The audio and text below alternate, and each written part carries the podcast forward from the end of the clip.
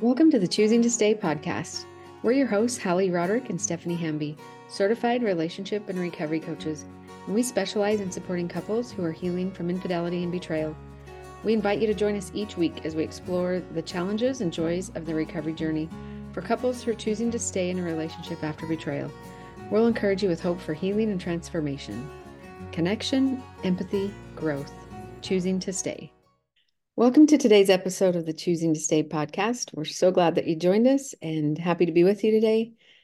Stephanie and I, in our conversations recently, this topic of core values keeps coming up.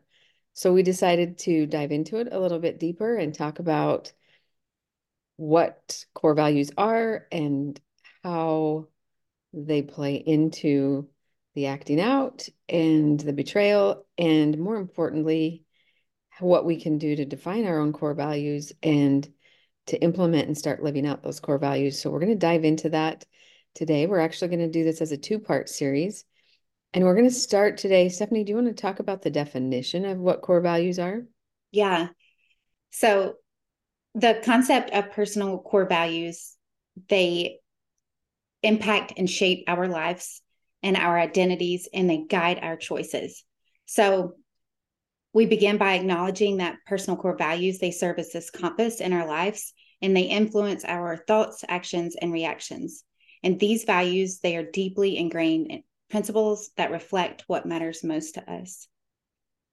I really like the idea that core values are like something that are inside of us that guide us in our decision making our thoughts emotions behaviors choices all the things like it's kind of like the root or the core, the very center of what everything else flows from.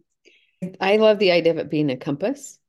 And a, and a compass only works if it's functional, right? And I think that that's where sometimes people that find themselves doing things outside of their value system, like maybe it isn't clearly defined, maybe it isn't working.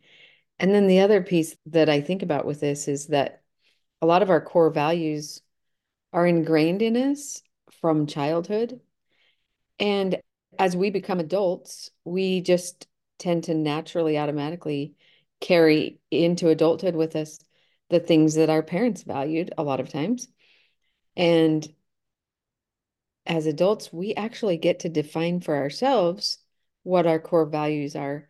And sometimes we don't do that. And so we just carry on with the same things that we've been taught or we've been modeled growing up. And sometimes they serve us well and sometimes they don't or we just float through life without ever really knowing what our core values are and we just take life as it comes and we don't really have a lot of intentionality or purposeful direction. And so i think this work of defining our core values is so important for both the one that has acted out and the betrayed partner in the healing process of recovering from betrayal I do too. When I do core values work with my clients, it's usually like one of the first things that we do because we can start looking back at how did the past decisions and choices fall into these core values? And then also how like one of the things that we always work through is like how do I make informed healthy choices and decisions moving forward? And that's for both the one who has acted out and the betrayed partner and if we have this like set of core values, when we are making decisions out of that value system, that's when we have that like fulfillment and almost like an ease of decision making. Like it's like that internal or visceral feeling of like, oh, this is the right choice. This is the the best decision for me because we have that alignment. And I think it's one of the biggest pieces and very early work that needs to be done is who mm-hmm. am I? like another piece of trauma is it feels like it takes away our identity or we're like reconstructing our identity. Who am i now that this has happened to me? And in that identity is core values. Yeah. I think for the betrayed partner definitely their identity is shaken. And then even for the one who has done the acting out or has the sexual misbehaviors when they start to have an awareness of the reality of their behaviors and how they have been impacting their own lives and the people around them. They also have this almost like identity crisis of like, I don't even know who I am and and who, you know, who is this person that's been doing these things that is causing so much harm to my life and to those that I love? And so I think there's this potential identity crisis of sorts with both partners in this mess of betrayal that people find themselves in. There mm-hmm. really is. I think it can be like confusing, really confusing when we, and I'll just speak from the betrayed partner side, when there has been sexual acting out and you have assumed or thought that your core values were very similar or in line, like we are moving in the same direction with the same set or the same value system, and then you learn of the betrayal, it can feel very confusing. Like, who is this person that I'm even married to? Who who am I even engaged in relationship with? And so that's where we go back to this: is we have to know who we are each as individuals so that we can come back together in relational work. And this is like I would say not even just with the marriage or the couple relationship, but you as a person moving forward. Who are you? And understanding and defining those core values is really going to help build that identity back up. Mm-hmm. It makes me think about we talked a couple episodes ago. Actually, it was our episode with you and Josh when we were talking about why don't we go through this before we ever get married? And this is another one of those things is like, where was this work before we got married? Why didn't we define who we were and what our values were? And maybe some people did, you know, but for a lot of us, we just jump into marriage and we hope that we're going to figure it out. So sometimes taking a pause after betrayal, I mean, obviously life kind of gets organically on pause after betrayal, but doing this work during that time can be so helpful to be able to really get in tune again with who we are and what we stand for and what we will and will not tolerate in our lives or what we can and that what we will and won't do. And I think about, you know, if we had defined those values. Even so, I think about it for people that have an addiction. If they had been able to do some core value work, like when they were kids, you know, they talked about this, and then the material or whatever, the first time they were tempted with it, they were like, oh no, that's against my value system.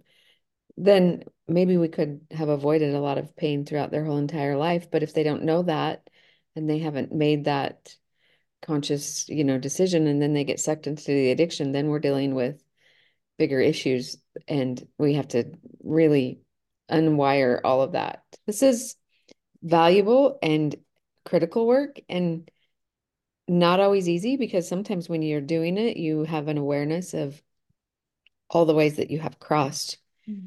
what internally you would say is a core value. But when you look at your behaviors, and your actions and reactions, sometimes how you've actually been living isn't aligning with what we would define as our core values, which I think is why one of the reasons why it's so important because if we can take some time to do this work and then we look at our behaviors and kind of do a little self-evaluation is is the way that I'm living aligning with what I would say are my core values.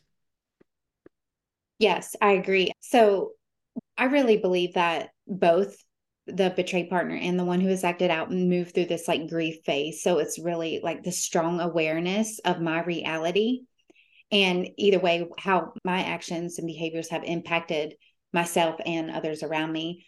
And for the betrayed partner, the grief process is like how their behaviors have impacted me and their life and everything. So uh, much of a part of that is when there's like this realization of like, oh, I have gone against my own self. Like not only have I harmed and hurt other people and all the consequences that come with this, but I have truly betrayed myself in this process. And with that comes so much conflict of core values. It creates that internal conflict. That's usually, I don't know about you, Hali, but that's usually when I see with the couples I'm working with or the one who has acted out, that's when the shame really starts to like uprise. And that's like, I have shame because I have gone against who I truly wanted to be in my life. Yeah, I was thinking of that as you were talking that shame piece and then you said it. So, yeah, that's exactly where my thoughts were going. And I think this is where a lot of times the shame for the betrayed partner comes up because as they look back, they realize that their betraying spouse, their behaviors have influenced them. I know we all have our agency, so I want to be careful how I say it. So I'm not saying it's their fault that I've gone against my value system, but we look back and can realize that maybe we've crossed our own value system in the whole, you know, mm-hmm. dynamic of the relationship. And there's a lot of different ways that that can show up, but some that you and I were talking about prior that I think are worth bringing up are like sometimes someone with a porn addiction will convince their spouse to start watching porn with them, even though that they would say that's against their value system. Or maybe they would be coerced into some sort of things in the bedroom that they're not comfortable with. And you might cross your core values out of fear of maybe not being accepted, fear of rejection, fear of reaction, or some other consequence. And so I think some of that shame for the betrayed partner, and even the shame for the betrayed partner when they realize that their spouse has betrayed them and it's so against their core values. I've heard, I can't tell you how many times I've heard from a betrayed partner is what kind of a person stays with someone who does this? Like, what does that say about me? And I think that question comes from this just deep realization of their core values and how they have been crossed, yeah. how they have violated. Yes, absolutely. And it, well, it moves into like the humiliation and the shame and all that for the betrayed partner.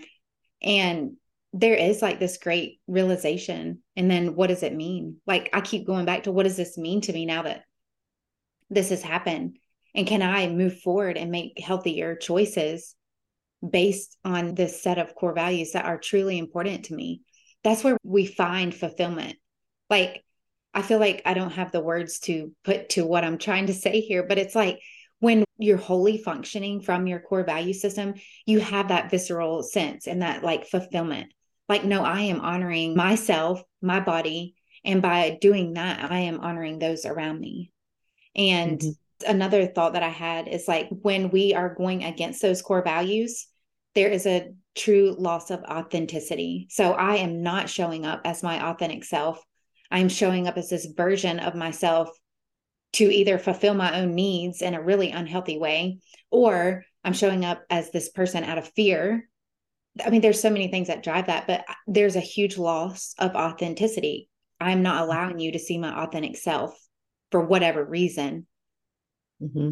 And I think the realization of that, you used the term self betrayal earlier. And I think that I see it a lot with my betrayed partners when they have this realization that they have betrayed themselves in certain ways by crossing their core values that is the motivation that drives them to do this core value work and to set healthy boundaries and to start to um, show up for themselves in a way that is going to help them feel authentic because that is that is a big piece of that personal healing and recovery and i want to think that it's probably the same for those who have acted out as well mm-hmm. when they really can get out of that addict fog or whatever fog they were living in that allowed them to make the choices that would cross what we hope is their core values. You know, I think anybody that is showing up and trying to repair the relationship, that's an indicator that they acknowledge that their behaviors have crossed their core values. And maybe someone that has a totally different set of value systems, which it happens, you know, some people have no problem with having an open relationship where they think that, that that falls within their value system or they don't think there's anything wrong with pornography or you know promiscuity. And so that's a really good thing to like understand your partner's value systems is do our value systems align? Mm-hmm. and are we compatible? And so if you're already in the relationship and you find yourself in betrayal now you can do that work again going forward and going, okay, let's get clear on what our values are. Do our values align to the point that that I can I'm I'm okay with what your values are? Can I tolerate what your values are? Are there any that are deal breakers that if they value something else that I'm not okay with it and that maybe this relationship isn't going to work? That might be grounds for a reason to separate or, you know, leave the relationship when the core values don't line up and it's going to cause you to always feel like your core values are being bumped up against. Yeah. My mind went to the the twisted core values when you were talking about that. And I see this with my couples a lot that I work with is they start talking about core values and the one who has acted out will say like let's just use freedom for example they'll say well freedom is important to me and so then it can feel like a conflict of values because the one who has acted out was using freedom in a very twisted, distorted way. So I'm choosing unhealthy ways of exhibiting this core value versus choosing to have healthy ways of exhibiting this this core value. And so like what I was thinking of is like when there's this twisted like core value system, it's not that I maybe don't even know what my core values are because I believe we can look back and see in the acting out, they were functioning from some set of core values and it was just in a really dysfunctional way.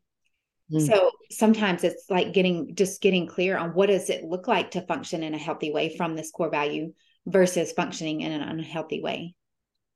Yeah, that's such a good point because I think of like just a couple other like core values that could be twisted. So let's take like generosity, or I don't know if generosity is the right word that I'm thinking of, but if you like to be a generous person and then you find yourself being generous to the point that it turns into like inappropriate flirting or inappropriate supporting someone of the opposite sex emotionally or psychologically or other ways and then that can easily be a value that is crossed mm-hmm. so like I think of salesmen, for example, and not, nothing against salesmen, but but salesmen need to be charismatic, right? They need to be charismatic. They need to be able to get along with people and create relationships quickly with people.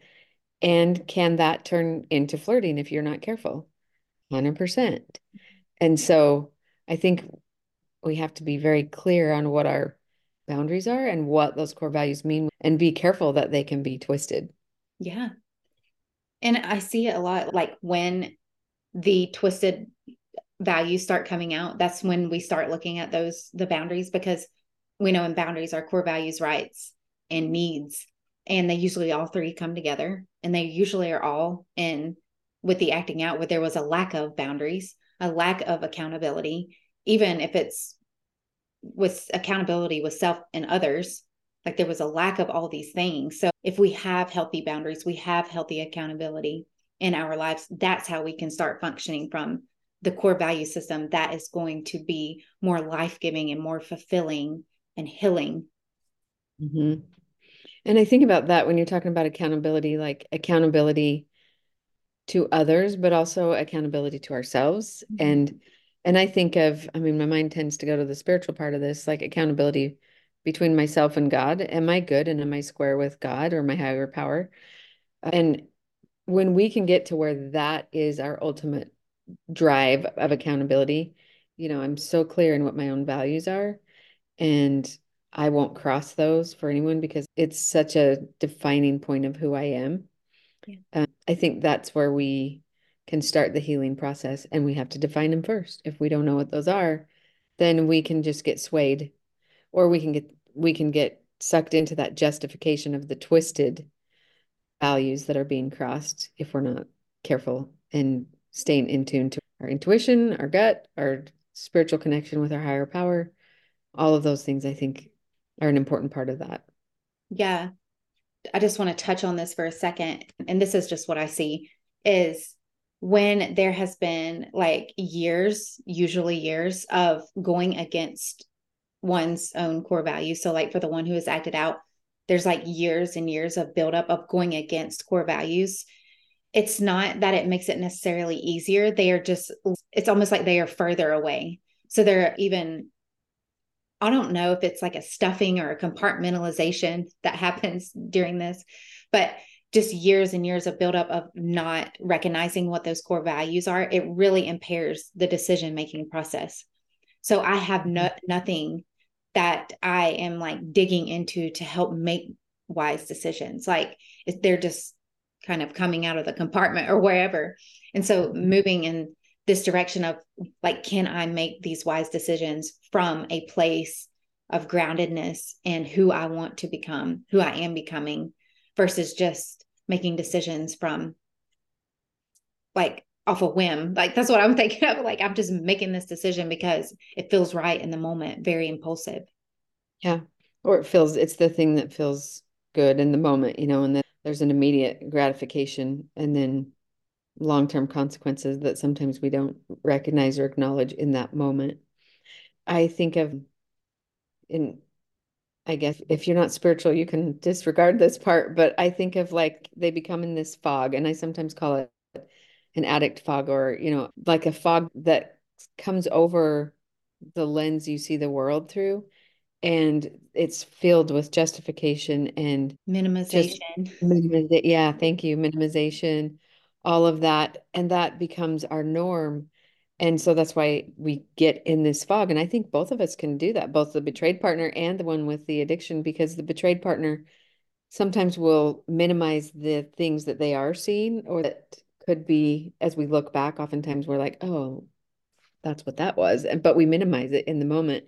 And then we all become in this fog. And then when the discovery or the disclosure happens and we get to that point, it's like all of a sudden the fog is cleared and we start to see things more clearly and we start to put, connect dots and make sense and then the eh, reality of what's been happening starts to set in and we're like oh okay i can see where either if you're the one that has the betrayed or you're the one that has done the betraying i can see how all these little things led me to you know that justification led me to this next and to the next and to the next and then all of a sudden i found myself in so deep that i couldn't get out yeah. you know or i didn't get out and not that i couldn't but i didn't. Mm-hmm. and the betrayed partner as well is like oh i look back and i can see red flags that i didn't recognize in the moment and i minimized that or i made an excuse for that and then there's that awareness of that like self betrayal so it's an important thing to like define them and to recognize how they're playing out in our lives. Yeah, you were saying something there. This is something that has come up in so many of my sessions really this week. And how the one who has acted out. So, like with any addiction, and we can see it even with like one time events of infidelity. So, whether there's an addiction or just one time acting out, it's usually always the same. As the person is moving in this like victim mindset that feels like a really harsh term. Like when i hear that my skin like kind of cringes. But what that means is i have no agency or no control over what is happening ar- around me. So like my circumstances my emotions my thoughts i have no agency in this in this and so i will i am clinging to something that i think is going to distract, avoid, or numb, or something that I can just go to that's going to help give me that instant gratification. And as you were saying that, I was thinking in this cycle of sexual acting out, how core values really give back that personal agency. And you do have it inside of you, what it takes to work through your life circumstances, to work through the challenges that you face, those strong emotions, like all the things that felt so heavy you do have agency and power in those moments through your core values. Like, I am going to start making choices that are going to be more fulfilling and healthy for me. That brings me back and gives me power to my circumstances. But I was really thinking about that loss of agency and how core values. Well, Hali, you and I have both done core values. So I, I think you can resonate with this. Like, but once you are functioning in that, you do have like the stronger sense of agency. I do have control over this situation and emotion and all the things. Yeah, it's almost like freedom and power over the like way out. You know, some people are like, I don't know what to do. Tell me how to do it. And and I'm like, well, let's get to your core values. And it gives you like a good, I don't know, touchstone of like, I can say, would this choice violate one of my core values or yeah. would it not? And that can be your place of clarity for whether or not I should make a decision or whether or not I should do something. I mean, it can be applied in a lot of different areas, but you can use that as like your anchor to go, okay, does this align with my core values or does it not? And if it doesn't, then I have the agency and the freedom and the power to say, no, that's not going to work for me, or I'm not going to do that. Yes, absolutely. That's really good. Okay, I love where this conversation is going. And I feel like we're at a spot where we should start talking about how to define our core values. So we're going to pause right here for this week, and we're going to pick it up again next week, where we're going to dive into understanding how to find your core values and then how to start implementing and living out the core values that you can define for yourself. So we hope that you have enjoyed what we've talked about today, and we'll come back and listen to us again next week as we dive into what this work actually looks like. Thank you for listening to the Choosing to Stay podcast. If you have enjoyed this show, we invite you to subscribe, share, and leave us a review. Connection, empathy, and growth. Choosing to stay.